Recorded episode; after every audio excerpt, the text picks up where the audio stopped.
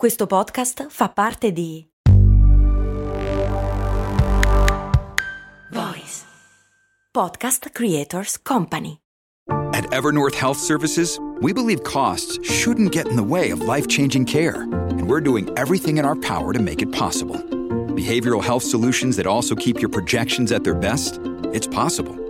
Pharmacy benefits that benefit your bottom line? It's possible. Complex specialty care that cares about your ROI? It's possible. Because we're already doing it. All while saving businesses billions. That's Wonder made possible. Learn more at evernorth.com/wonder. Bentornati miei cari avventurieri, io sono Max Corona e oggi insieme a voi voglio parlarvi della notizia del momento. Patagonia, il noto brand di abbigliamento sportivo, ha deciso di cedere l'intera azienda a no profit con l'obiettivo che tutti i profitti, circa 100 milioni di euro all'anno, vengano utilizzati in iniziative per la salvaguardia ambientale. La notizia è ormai vecchia di qualche giorno e ora passato l'entusiasmo iniziale, ne abbiamo parlato anche noi sul nostro profilo Instagram Storie di Brand, possiamo analizzare per bene questa mossa cercando di capire se è tutto fumo o c'è anche un po' di sostanza. Patagonia è stata fondata nel 1973 da Yvon Chauvinard, un avventuriero di primo livello che aveva precedentemente fondato un'altra azienda specializzata in chiodi per l'arrampicata, chiodi che lui stesso progettava e realizzava. Yvonne è stato da sempre molto, ma molto legato alla natura e alla sua salvaguardia. Già dagli anni Ottanta ha cominciato ad indirizzare le operazioni dell'azienda verso una sostenibilità ambientale oltre che economica. Patagonia quindi non segue le mode per non produrre troppi capi di abbigliamento, incentiva le riparazioni dei propri indumenti e tutti i vestiti vengono da fonti ecosostenibili e rinnovabili. Ovviamente tutte queste attività hanno un costo non indifferente per l'azienda che rimane in attivo cercando di convincere i propri clienti con le idee e con i valori piuttosto che con gli sconti. Più recentemente si è anche resa protagonista di enormi battaglie legali per la salvaguardia del suolo americano. La più famosa rimane quella contro l'allora presidente americano Trump, che è tuttora in corso.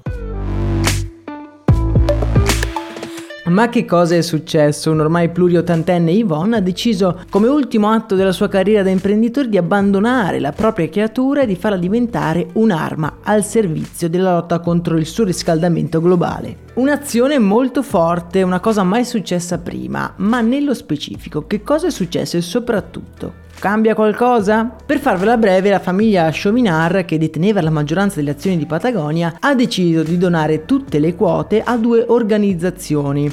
Una, la Hold Fast Collective, che ha il compito di prendere tutti gli utili, quindi tutti i dividendi dell'azienda e di reinvestirli in attività per l'ambiente, mentre la seconda organizzazione, la Patagonia Purpose Trust, ha l'obiettivo di vigilare e controllare l'operato della prima organizzazione. Patagonia negli anni ha sempre di più investito in attività cosiddette ecologiche. Solamente per farvi un esempio, qualche anno fa ha deciso di donare l'1% delle proprie vendite per cause ambientali e in quest'ultimo periodo l'imprenditore ha dichiarato che sentiva di dover fare di più. Chauvinard in un'intervista ha detto che le opzioni erano fondamentalmente due, o vendere la compagnia e donare tutto il ricavato, ricordiamo che l'azienda vale più o meno 3 miliardi di dollari, oppure quotarla in borsa. Entrambe le opzioni però non erano soddisfacenti perché nel primo caso avrebbe perso il controllo sulle azioni future della Patagonia e dall'altro l'azienda sarebbe caduta in una corsa al guadagno di breve periodo per gli azionisti. In questo terzo modo, ha dichiarato Chauvinard, l'ambiente diventa il loro unico azionista.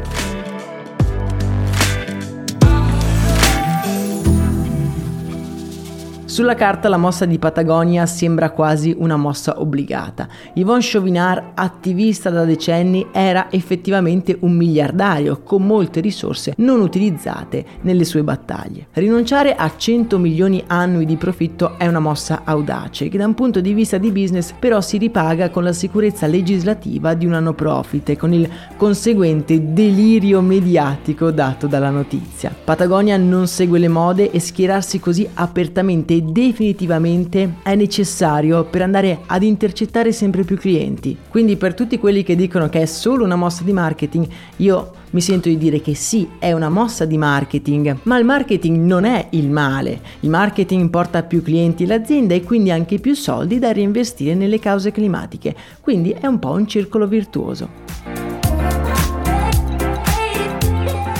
In un'epoca ultracapitalistica, la notizia che un'azienda di successo possa donare tutti i suoi profitti per l'ambiente è sconvolgente e davvero può cambiare come noi vediamo le cose. L'unico scenario in cui questa mossa potrebbe risultare dannosa per il business potrebbe essere quella in cui la crisi climatica ambientale e la salvaguardia naturalistica non saranno più dei problemi percepiti, ma in quel caso forse Yvonne sarebbe anche contento.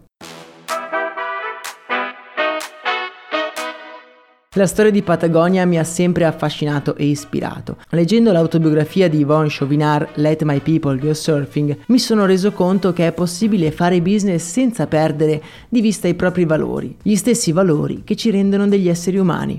Mi ha anche aperto gli occhi sul fatto che le aziende non sono la causa del problema ambientale. Le decisioni di chi conta possono renderle una preziosa risorsa, anche solo per cambiare un po' una concezione malata e distruttiva del capitalismo. Voi che cosa ne pensate di questo nuovo capitolo della storia di Patagonia? Fatemelo sapere nel nostro canale Telegram. Storia di Patagonia che vi ricordo essere anche uno degli episodi di Storie di Brand, il mio podcast principale. Non vi nascondo che è uno degli episodi che mi ha emozionato di più raccontare raccontare. Vi lascio il link nella descrizione di questo episodio. Per oggi è davvero tutto, augurandovi una bella giornata, passata che ne so, magari anche nella natura, io vi do appuntamento ad un prossimo episodio. Un saluto da Max Corona.